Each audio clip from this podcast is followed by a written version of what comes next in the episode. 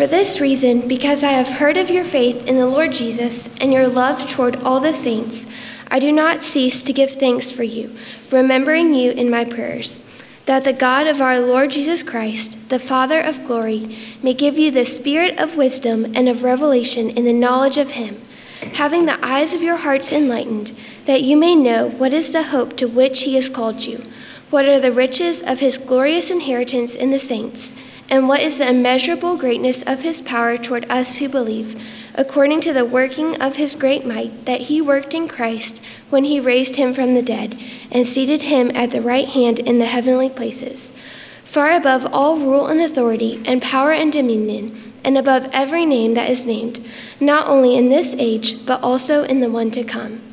And he put all things under his feet and gave him as head over all things to the church, which is his body, the fullness of him who fills all in all.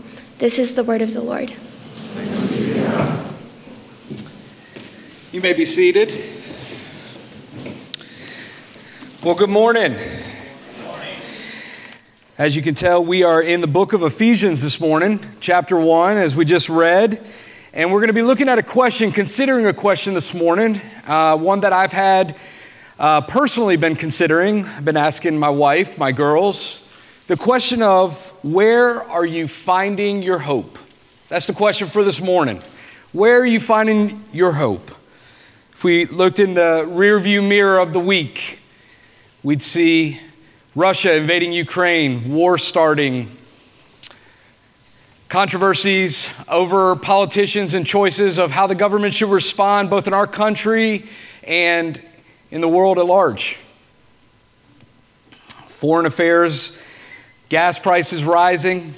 Where are you finding your hope? That's the question this morning. In this room, as we look in the rear view of our personal lives this week, there's conflict, there's frustration.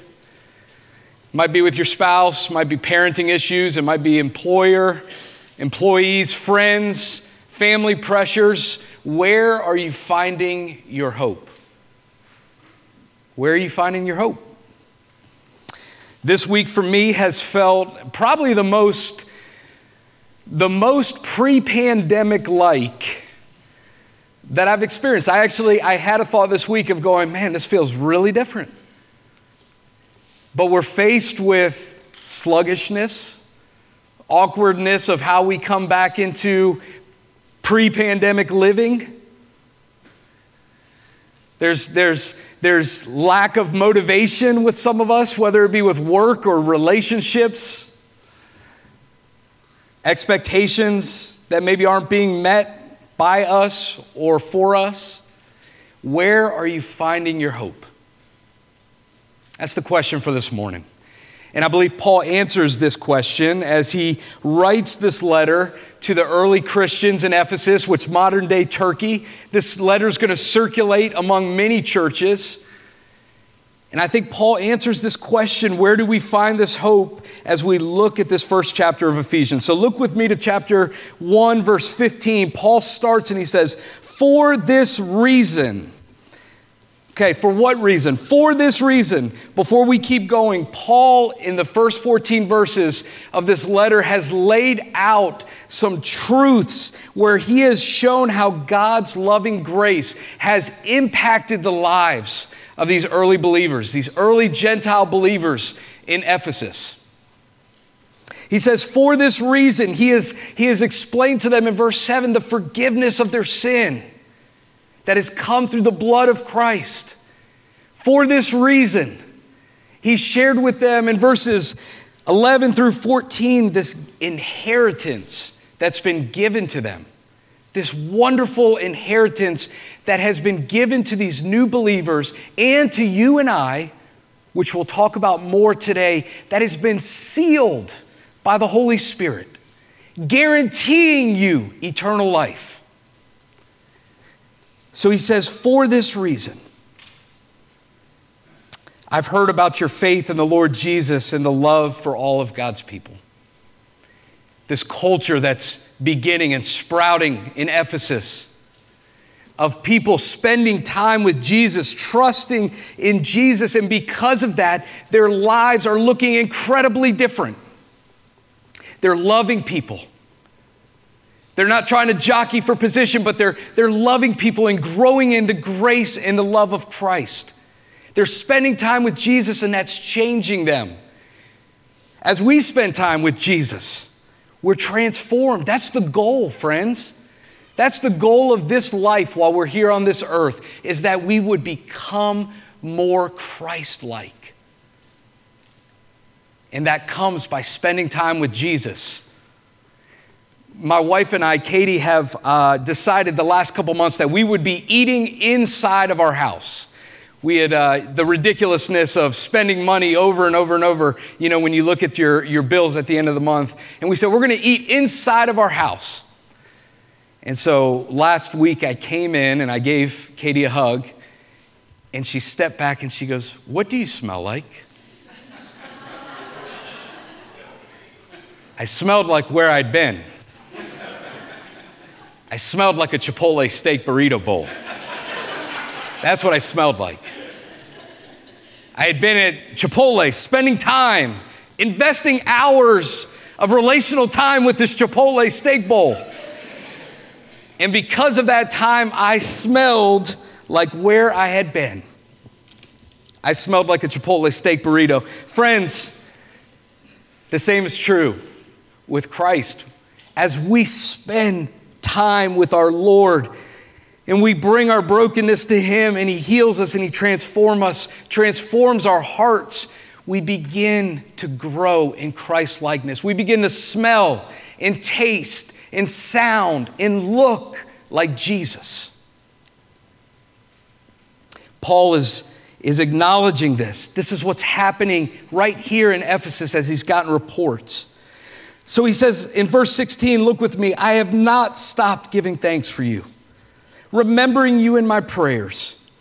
I keep asking that God, the God of our Lord Jesus Christ, the glorious Father, may give you the spirit of wisdom and revelation so that you may know him better. I pray that the eyes of your heart may be enlightened in order that you may know the hope to which he has called you the riches of his glorious inheritance in his holy people, and his incomparably great power for us who believe. Look what Paul prays for them. Look what Paul is praying for this church as he's reminding them that I haven't stopped giving thanks for you. First, he says that God would give them the spirit of wisdom and revelation. For what reason? That we would know God more. That we would know the most amazing of all beings in deeper, in, in wider, in better ways. That's what Paul's saying. I'm praying that you would have the spirit of revelation and wisdom so that you would know Jesus more. Because if you know Jesus more, you will understand truth. You will understand love. You will understand what your purpose in life is. You will understand who God is and who you are as a created son or daughter in Christ. I want you to experience this. And so I'm praying for you that you would know in wisdom and revelation God in deeper ways. You can know someone or know about someone, I should say, without really knowing them. Example, I can tell you that I know about Tiger Woods but I don't know Tiger Woods. I can tell you about Tiger Woods. I can tell you what he's won, what he's lost. I can tell you some of his personal life. I can tell you his kids' names or his. I, can go through and give you a lot of information. I know about Tiger Woods, but I couldn't pick up my phone here and call Tiger Woods because I don't know him. I don't know him like that. I don't have a relationship it invested time in relationship with Tiger Woods. Friends, we can know about God. You can come to church. You can go to a Bible study. You can be a part of, a, of an outreach group here or a men's or women's group. You can know about God. But what Paul is focused on here is that you would know God, that you would know Him in relationship, that you would know Him in truth. Because if you did, you would know the Creator of all things your life would be changed. You would experience the love of God and you would experience what true love means to love your neighbor.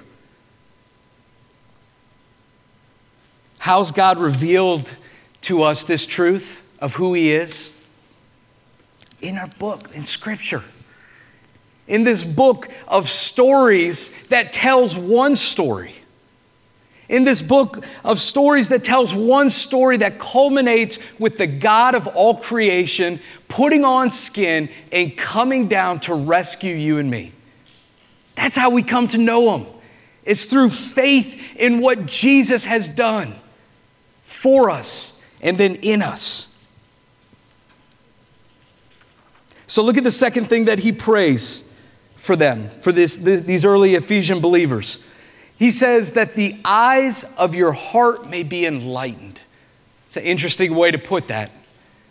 That the eyes of your heart, think about that with me for a moment, that the innermost core of who you are would have the ability to understand and recognize the truth of Jesus and what he's calling you to. That the eyes of your heart would be able to be enlightened to understand the hope to which He's called you. Think about that for your life. This isn't a letter only written to Gentile believers in modern day Turkey 2,000 some years ago. This is a letter written for you, for God's people today. That God has called you with purpose to a hope. And that hope he unfolds here in the text, that hope is twofold. The first is that you would understand the glorious inheritance that you have received by the work of Christ for you. This glorious inheritance.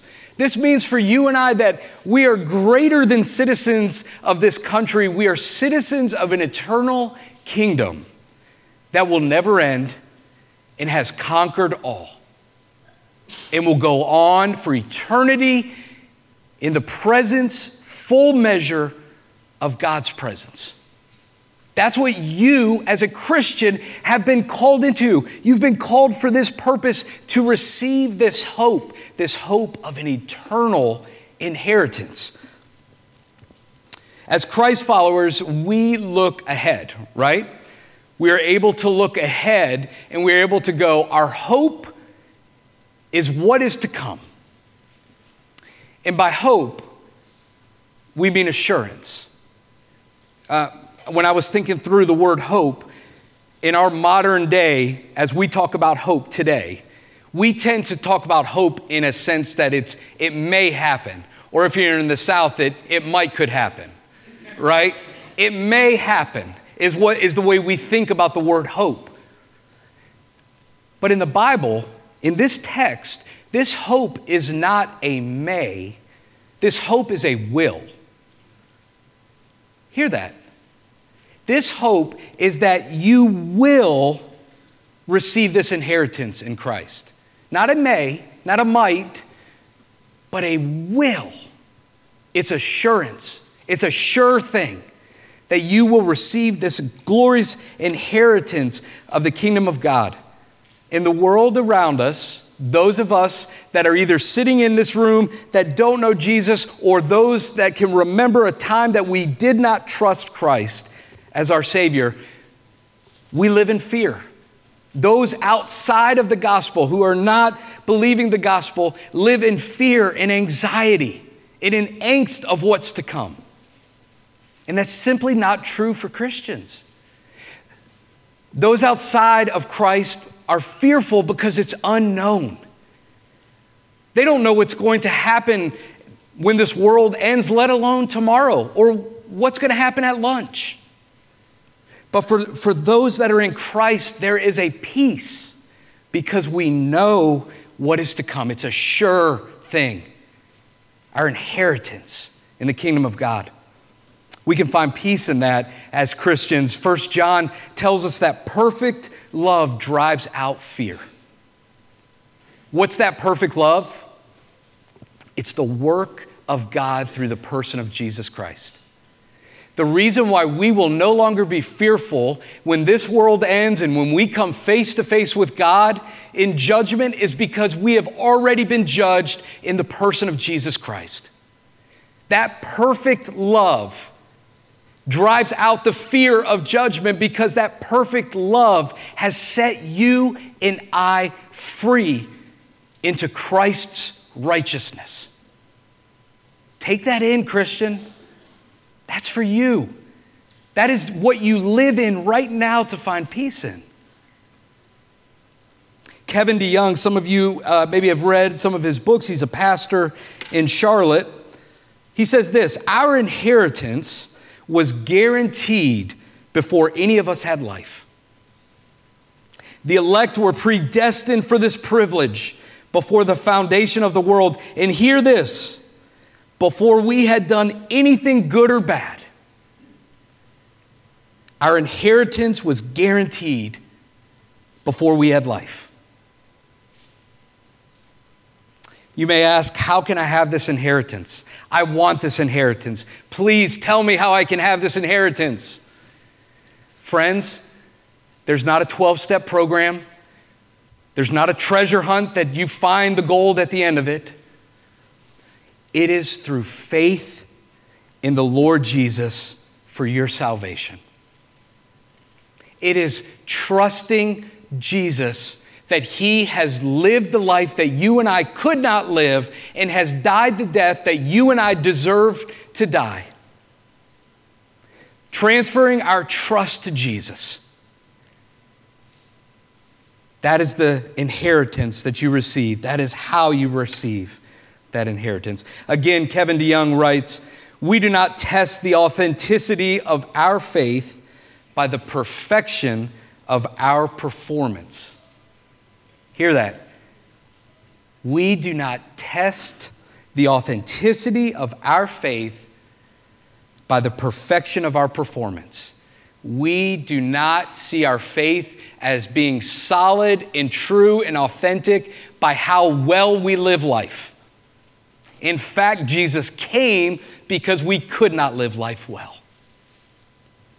But instead, our, our faith is proved authentic by our belief in the necessity and the provision of Jesus. What Christ has purchased for you is what makes your faith authentic. Well, the second thing I said, this hope is twofold as we see in, in the scripture. One is this glorious inheritance that we receive. The second is this, is that we are given this incomparable power from God. This power from God that, that has no comparison. There's nothing that can be upheld or, or held against it in comparison. It trumps all power in all of the creation. Look with me at verse 19, this, this incomparable great power. That power, I'm in the middle of 19, that power is the same as the mighty strength he exerted when he raised Christ from the dead and seated him at his right hand in the heavenly helm, in the heavenly realms. Far above all rule and authority, power and dominion, and every name that is invoked not only in this present age, but also in the one to come. And God placed all things under his feet, Jesus and, and appointed him to be the head over everything for the church, which is his body, the fullness of him who fills everything in every way.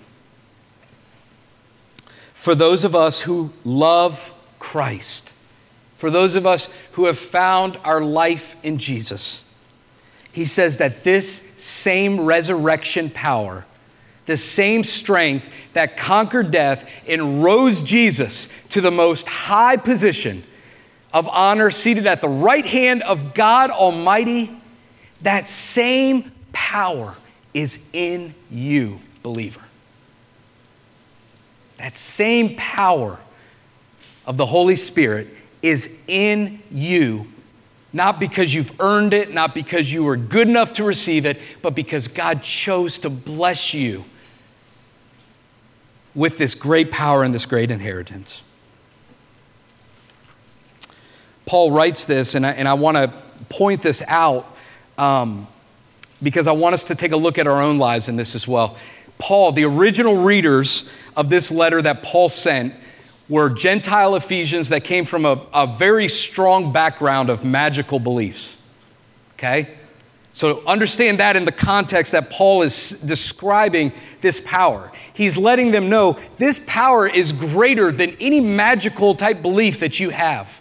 You've grown up in this system of, of different um, folks doing these, these crazy things, but I'm letting you know that what you have seen does not compare to the power that God has deposited in you.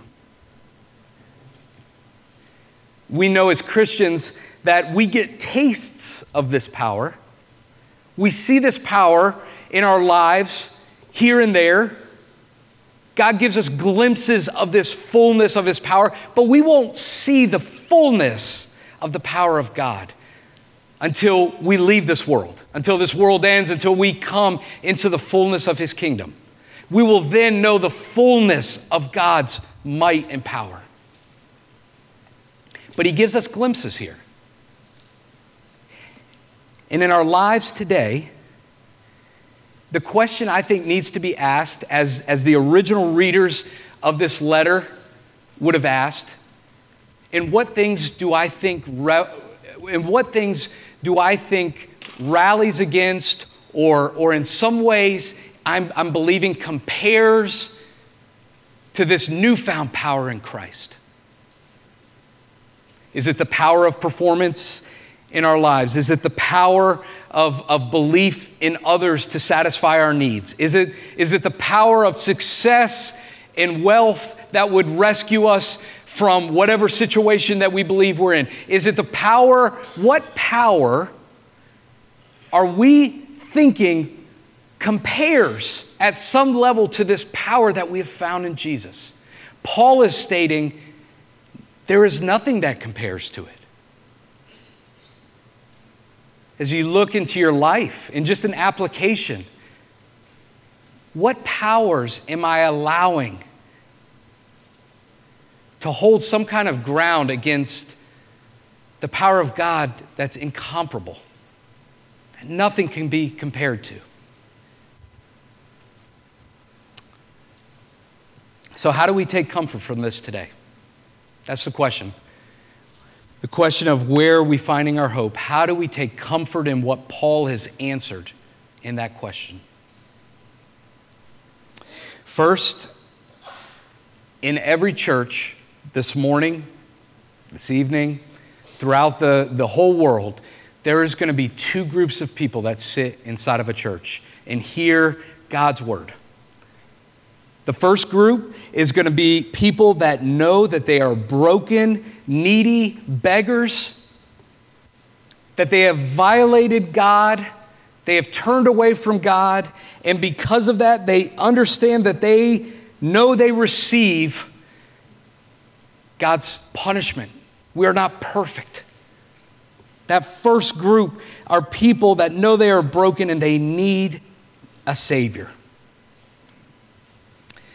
If you sit in that camp this morning here at Grace, I want to encourage you to lean into what Paul has said is true about you. You are a child of God. You have been given a great inheritance that is nothing that you've worked for or earned, but has been sheer grace poured out upon you. You've been given a life that you know the certainty of what lies ahead. Enjoy that. Live in the comfort of that inheritance and of that great power that has been deposited into you. Marvel at it, love it, and live in it with hope, assurance. There's another group that's in church every week as well. And all of us have been in that group. And that's the group of those who have not trusted Jesus. They have not, they have not come to the Lord and asked Him to have mercy on them. They have not looked to Jesus to wash away their sin. They've continued to live in their brokenness and in, in, in ways that are hopeless. If you're in that group this morning and you have not looked to Jesus to wash you clean, to forgive you, hear this this morning. God is not sending you on a treasure hunt to find him. There is nothing that you can do or have said or guilt that you carry that will burden you to the point that Jesus will not take you. You need to understand this morning that Jesus came for sinners, not the well, not those that were healthy, but for the sick, for you and me that were desperately trying to get through life and realizing that we have no hope to rescue ourselves. That Jesus is calling to you today. The fact that you sit in this church or listen online is Jesus' grace and evidence that He is showing Himself to you. Come to Him. For all those who have turned away from God and have not kept His ways, Jesus is calling to you to trust Him. Allow Him to make you new. Allow Him to apply His love his grace, His inheritance, His power to you, to your heart today. And receive this incredible hope that Paul has shared in Ephesians 1. The question of the day is where are you finding your hope? This morning, for those that are finding their hope in Jesus or coming to Jesus, today as you heard the gospel preached and you want this Jesus. That hope is given to you today in one way by our brother Aaron Schwartz, Reverend Aaron Schwartz, retired Army chaplain, who will be giving us and serving us the Lord's Supper as you seek to find your hope in Jesus.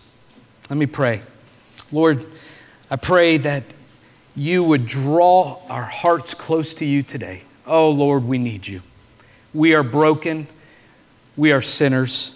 We have gone far off from you, but you have called us. You have pursued us. You have initiated salvation for us. And I pray, Lord Jesus, that today, for those that know you, that have trusted in you, that we would find great hope of the assurance that you have given us for those of us that are considering you, that aren't sure what to do with you, Lord, that as they've heard the gospel given to them today, that they would rejoice in that they are not too far.